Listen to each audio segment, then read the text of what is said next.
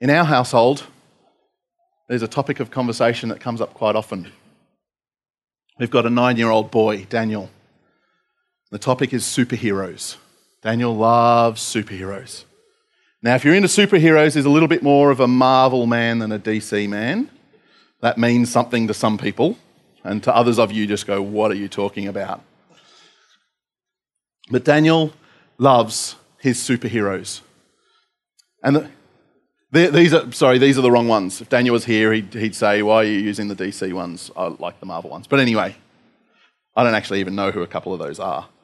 But um, the conversation normally is about their superpowers, beating up the baddies, their super, superpowers, what have they got? Now, Tanya adds a conversation to this about whether Batman and Iron Man actually are superheroes because they're just rich boys with toys. They're not actually, don't actually have superpowers. So there's you know, a bit of a debate there. This is serious, heavy stuff, guys. Um, but um, but this, is, this is a big conversation um, that kind of ongoes as Daniel explores superheroes and, and loves that. But it gets you thinking about, about what a hero is. And in our own lives, I'm sure there's a bunch of people that have influenced us, that have had an impact in, in our lives that we look up to as, as heroes. They maybe don't have superpowers, but they're making a difference. They're overcoming obstacles and challenges. And they've had an impact in your life to get you to where you are today. Can anyone think of a superhero, a hero that comes to mind in their own lives? Are there any heroes in your journey? Your father? Yep. Yeah, yeah. Your wife? Yeah. That's awesome. Yeah. Sometimes I think my wife has superpowers. Anybody else have heroes that, that they can think of that have got them to where they are today? Build, built you up, inspired you, encouraged you? Jesus? When we look at this idea of heroes making a difference, overcoming obstacles, inspiring others, I don't really care so much about the title being a hero. But those are attributes that I aspire to. I think of the people in my life that have got me to where I am today, that have encouraged me, that I've looked at and gone, wow, I'd like to be like them one day. Wow, I'd love to have that patience. Wow, I'd love to be able to do it like they do it, persevere like they've done it. And so I look and go, for my kids, I want to inspire them to make a difference, to overcome obstacles. To your kids, to our church, to our community.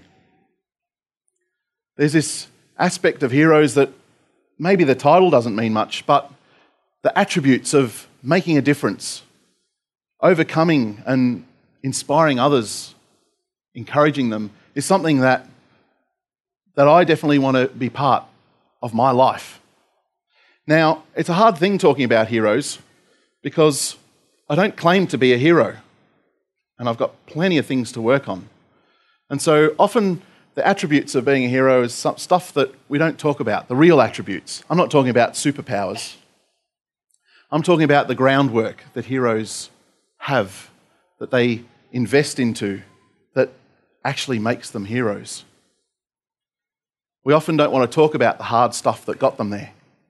We look at the outcome, we look at the headlines, we look at the achievements, but we often don't look at the groundwork that they went through to get them to that place.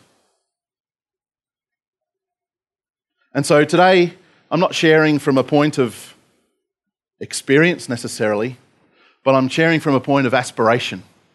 Something that I want to get to, something that I want to, I want to achieve, I want to journey towards. And so there's some aspects of this that are a little bit raw that we often don't talk about in church.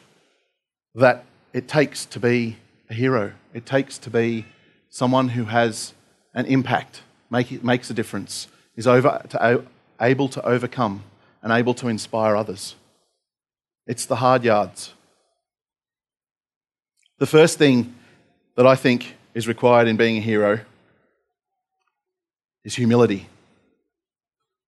Now, I've never heard a sermon preached on humility before, and I know why. Because when you start talking about humility, you often look pretty arrogant and proud. So no one wants to talk about it. So let's skip this. No, let's not skip this one. Humility is recognizing our own limitations, recognizing that we do have failures and weaknesses, that we need help, that we need support, that we want to learn and grow. Do you know the word humility appears nearly 100 times in the Bible? It's not insignificant to God. The idea of humbling us, ourselves before Him and recognizing our dependence on Him, our need for Him. Proverbs 11:2 says, "Pride leads to grace, but with humility comes wisdom." This idea of being humble is, is not something that our culture promotes, but it's something in God's kingdom is really valuable. The idea of recognizing our need for Him, recognizing our need for forgiveness from Him. It also motivates us. It motivates us to love, to be merciful and gracious, rather than focusing on our reputation or our status. Romans 12:3 says, For the, by the grace given me, I say to every one of you, do not think of yourselves more highly than you ought, but rather think of yourselves with sober judgment, in accordance with the faith God has distributed to each of you. It's not saying that you need a false humility, woe is me, I'm a disaster, I'm terrible, uh, you know. That, that's not what this is about. Sober judgment is a, a perspective of seeing who you are and who God is. The second point to being a hero is being enlightened. Now, it sounds very new agey. Sorry about that. But it's, it's very simple. It's the idea of having discernment and wisdom. We saw before that with humility comes wisdom. And so, humility and enlightenment actually kind of complement each other. Now, my wife will tell you that I don't have a stubborn bone in my body. She won't tell you that. But hypothetically, if I was stubborn, that's right. If I was stubborn, I would say from my experience that my stubbornness and my pride are probably the biggest barriers to humility and wisdom and discernment. My stubbornness and lack of humility in that stubbornness is a real barrier. So, this humility, recognizing that there's more than us, we need, we need God, we need Him, actually complements the wisdom. They go together. It says in Colossians 2 8, don't let anyone capture you with empty philosophies and high sounding nonsense that come from human thinking and from the spiritual powers of this world, rather than from Christ. It's about taking thoughts captive. It's about what we listen to and what we hear from out the outside and from within. And, and discerning about their truth, their value, their significance.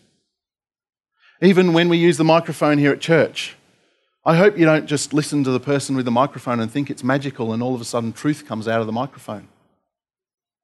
Everything that you hear, everything that you digest, everything that I say, I'm far from perfect. So I hope when I talk, you actually discern what I say and think for yourself and go, is this truth? Is this relevant?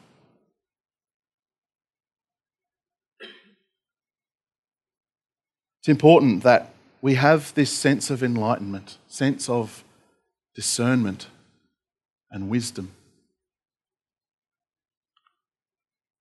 Being responsible. We can be quick to blame others for our circumstances or our actions. Often we hear kids say, He made me do it. And, and I think as an adult, sometimes we don't change. Um, I know for myself, I can be tired and grumpy, but the reason I'm tired and grumpy is because I stayed up late watching TV or hanging out with friends. It was my actions. That's why I'm tired. I can't blame anybody else. Often I'll hear, I was too busy. I was too busy to do something that I really wanted to do, but I was just too busy.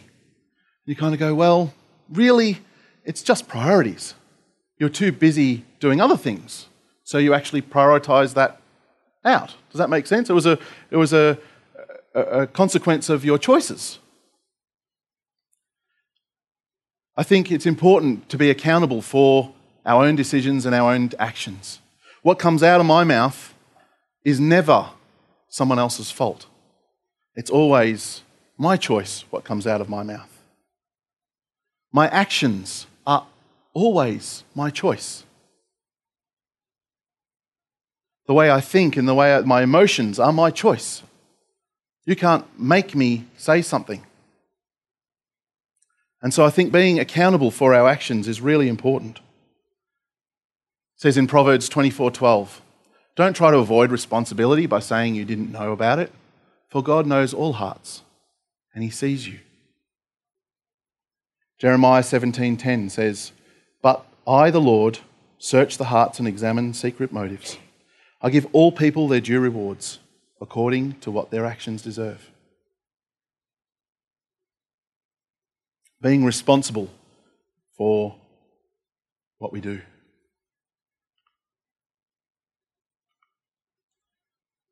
Being objective. This is having a healthy perspective. Proverbs 3 5 and 6 says, Trust in the Lord with all your heart. Do not depend on your own understanding. Seek his will in all you do, and he will show you which path to take. There's something that I've shared once before about that surprised me about being in Fiji. And it wasn't while I was in Fiji that I got surprised about it, it was when I got back to Australia. See, Fijians have a much, I would say, healthier sense of community, of realizing that they're actually part of something bigger. And I've shared before how in Australia we tend to start with me in the centre, and my family revolves around me, my work and my culture and my, my community all kind of follow on out, out from me. I'm at the center of the universe. Whereas coming back from Fiji, I realized those guys actually understand family and culture and that they're actually part of something. They're contributing to a bigger picture and they're not necessarily in the middle. And I think our perspective of how we relate to God, who He is, who we are, who my neighbour is, is a great way to have a perspective of, of, of healthy living and, and of striving to this sense of being a hero. It's not all about me. There's a lot more, a lot bigger. And as this verse says, that if you trust in the Lord with all your heart and don't depend on your own understanding, there's something bigger, there's something more. The next one is enduring, perseverance. Hebrews 10:23 says, "Let us hold tightly without wavering to the hope we affirm, for God can be trusted to keep his promise."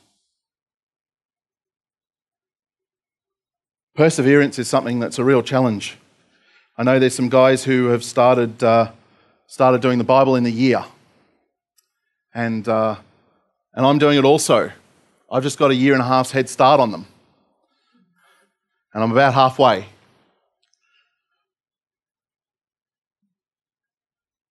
But I'm persevering. Wasn't my original plan. I was hoping to read the Bible in a year. And I hope the guys that are doing it can read the Bible in a year. That's fantastic. But there's this sense of persevering in something the analogy I was, uh, someone used during the week was the idea of riding the Tour de France. When someone falls off their bike halfway through the Tour de France, do they have to go back to the start? No, they get back on the bike where they left off and they keep going. Sometimes we can be a bit too harsh on ourselves and we think we're a failure because things didn't work out.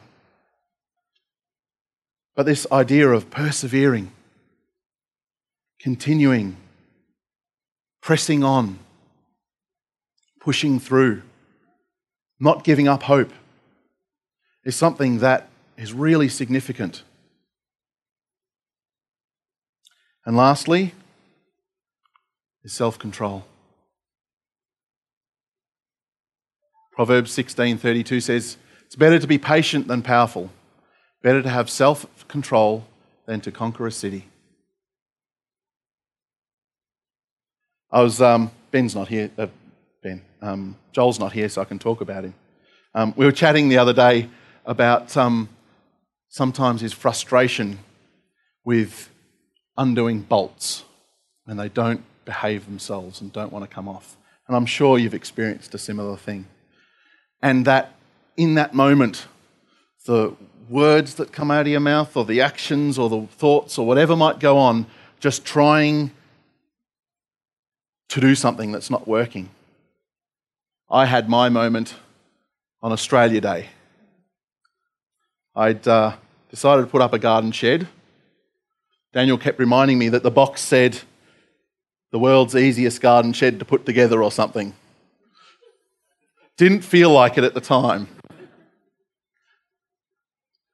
was trying to get two roof parts together. Tanya holding up one bit and the two kids standing there watching. And after, felt like forever, it was probably five minutes, these two parts wouldn't go together. And I got a little frustrated. And I said some things that were probably not that true about my helpers, about the shed.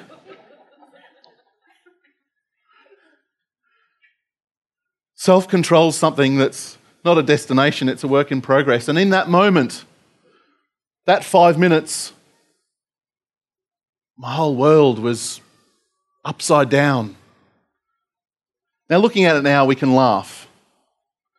But at the time, I'd lost my self control. Something really simple, like a garden shed. Let's just go back a second. Having a healthy perspective. Something went wrong there. My perspective was warped. I had this idea that the five minutes that I'd wasted without these two parts going together, within the big picture, was really significant and was worth throwing a tantrum over. And as I said, in hindsight, it's awesome. But at the moment, at that time, I'd lost my self control.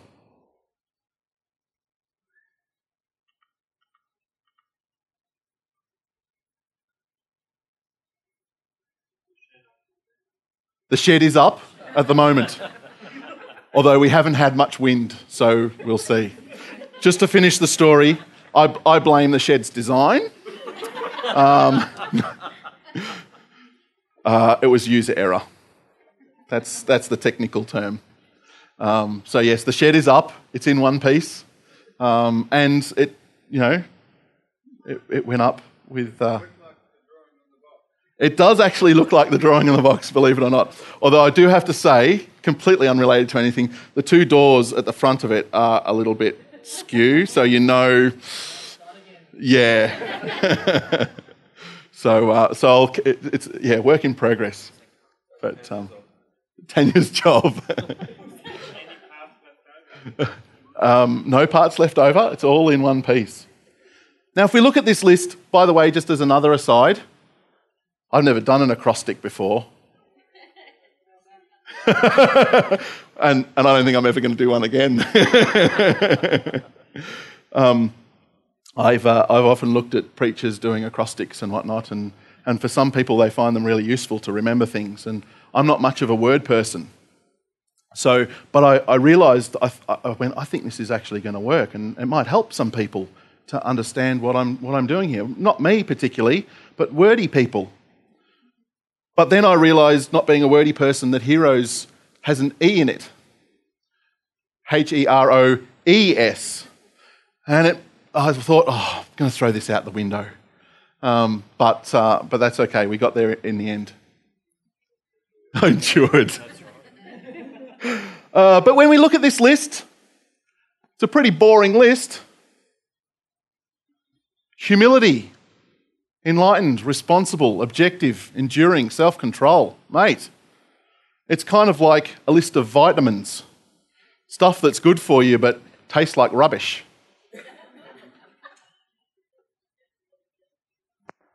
And that's the problem. Because we look at heroes and the awesome things that we've learned from the, the end, the show reel of their lives, and we forget what happened behind the scenes. We look at the amazing things that we were inspired by, but we often don't get to see the endurance, the humility, the challenges that they faced to actually get there. We think of our, our spouses and our, our dads and those that we've, we've talked about. We only see a snapshot of their journey. And yet, what happened behind closed doors? What did they have to work out and press on and, and, and work through to get to that point? And so, this list looks on the surface like a pretty boring, mundane list of stuff that's hard. And in some senses, it is. But in other sense, as this year we explore thriving, the idea of not just surviving life, but thriving in life. I really didn't want to miss this part of the picture because it's awesome to talk about going in God's strength and, and using the gifts that He's given us and, and stretching and, and trying new things. But if we do all that stuff and we don't have patience. We don't have perseverance. We don't have humility. We can't see how we fit into God's picture. Then we're going to fall on our faces and we're going to get disappointed and we're going to want to start again or go try something else. Now, I don't want to paint the wrong picture. These are things that, that we bring to our relationship with God. But at the same time, he's sowing and investing and doing amazing things. And, and an example of that is I, I look at, we've got some strawberries at home. They were given to us two weeks before, after we moved in. And I didn't have a garden bed, nothing, so we just put them at the back fence, up against the fence, and they've sat there for three years. And for the first couple of years, they got some attention and some love, and Catherine, our seven year old, kind of went out and liked picking the strawberries and eating them.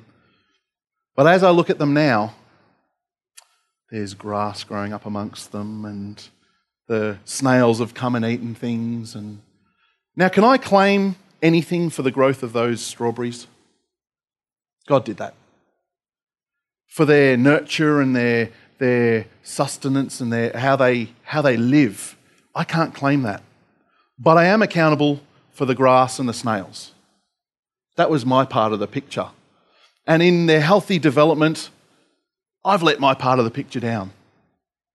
And so I guess in terms of us moving ahead this year and, and, and thriving, not just surviving, I want to point out some of these things that, that are part of my accountability to God. Things that I can bring to the picture. So I'm not here to judge or to, to tell everyone to fix their game up, but I just want, as we progress through this year, as we take on new challenges, as we step up and encourage one another to, to push on, let's not forget the things that we're accountable to, the hard work that we can work on.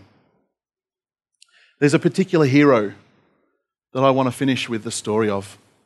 He's a hero that I first read about when I was maybe 14 or 15. And his name's Stephen. He only gets two chapters in the Bible, but they're a pretty amazing two chapters. It starts off with a problem in the church. There were some people that weren't getting their fair distribution of the food, some of the widows. And so the disciples said, Look, we're busy out on the road preaching and, and sharing God's word. Why don't you raise up seven people? Get seven, seven people to, to, to try and fix up this situation. And Stephen was one of these seven people. But he's singled out as being a man full of the Holy Spirit and wisdom. It then goes on to say that the group grew and flourished, that more lives and more people came into their fold, including some priests. And Stephen did miraculous things in the power of God. It doesn't stop there, though. Because of his servant heart, because of what he was doing, he put some people's noses out of joint at the temple.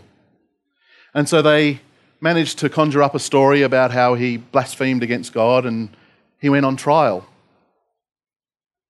And while he was on trial, these accusations came forward. And I won't go through the whole thing, but he shared the history of the Jewish people with them.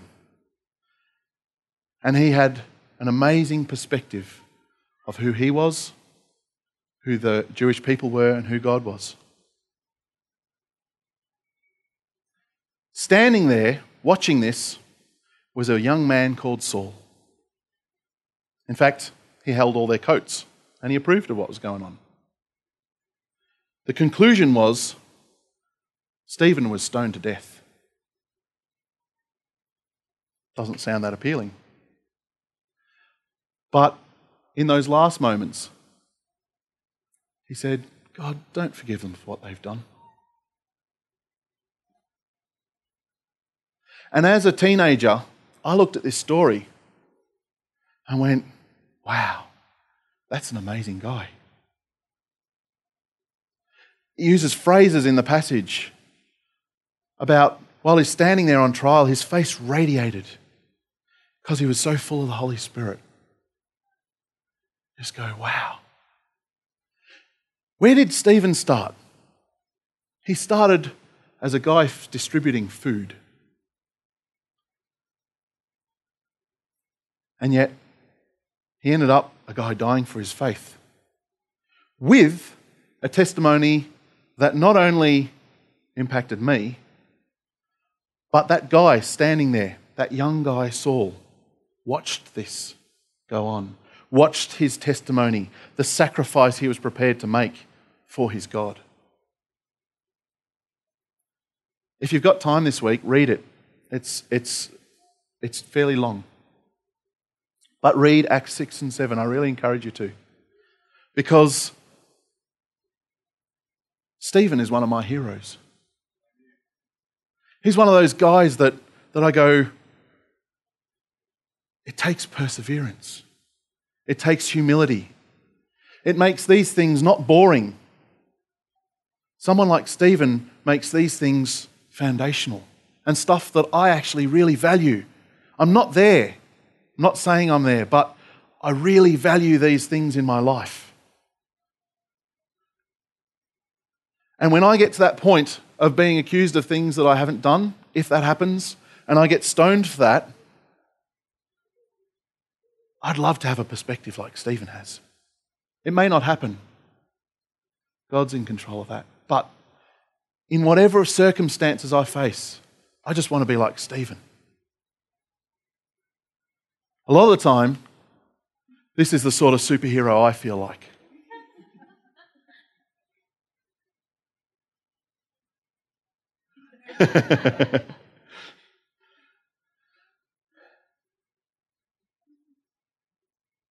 And this picture is probably closer to the truth.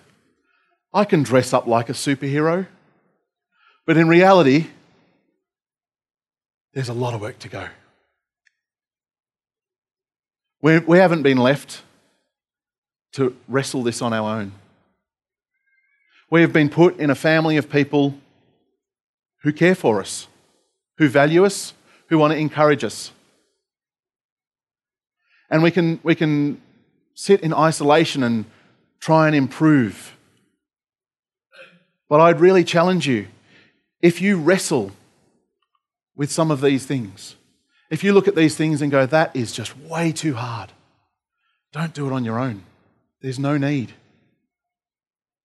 We weren't designed to do it on our own. We've been given the Holy Spirit to empower and encourage, and, and uh, His grace just goes beyond. If you want perseverance, the Holy Spirit's got more perseverance than anybody I've ever known in my life. He keeps on hoping, even though I've given up.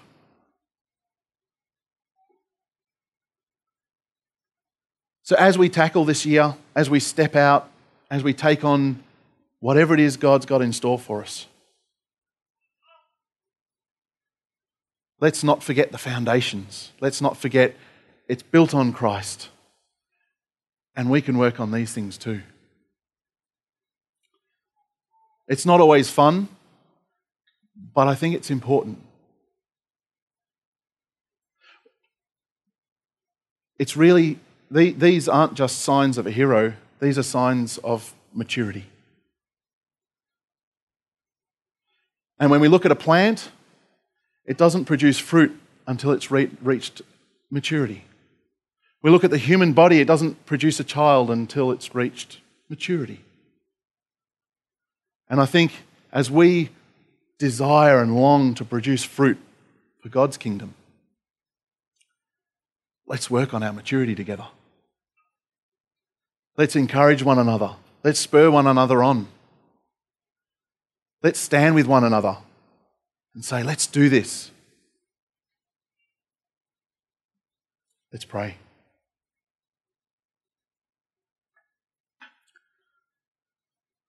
Lord God, as we reflect on ourselves, our limitations, our hopes, our dreams, Lord, we never ever want to forget you. We never ever want to forget the purpose, the reason, the motivation for why we want to be heroes, Lord. Not that we want to be heroes, Lord, but we do want to make a difference. We do want to overcome adversity. We do want to inspire our kids and those around us, our community, not to follow us, but to follow you. Father, we know we can't do it on our own. This list looks impossible. But Father, we come to you and we say, by your Spirit, teach us and lead us and guide us. Give us the humility to ask for help, to stand with others and journey with them and encourage them too. Lord, give us the wisdom, the discernment, to know what to do, to know what, what the right choices to make are. Lord, we want to be accountable for the words that we speak, for the actions that we say, for the things that we do and the things that we think. Lord, we want to understand more of who you are. We have that objective of, of knowing that you are our Lord and our God, that you have a plan and purpose for us that you will never leave or forsake us. Lord, we want to press on to endure, to persevere, that you might be glorified.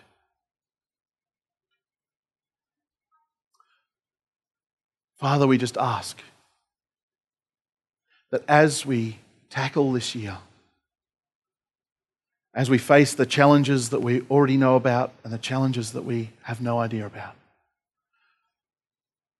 Lord, we ask that you will continue to build maturity in each of us, Lord God. We want fruit that lasts, fruit that endures, Lord.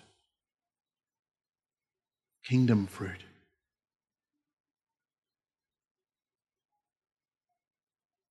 We thank you, Father, for everything you're going to do in and through each of us this year. Lord, we're excited. We're excited about what we can do together together with your body and with you leading it. We just ask, Lord, that you'd help us bring our A game. Bring everything that we've got, everything that we are. Far from perfect, but everything that we are, we bring to you, Lord. In Jesus' name, amen.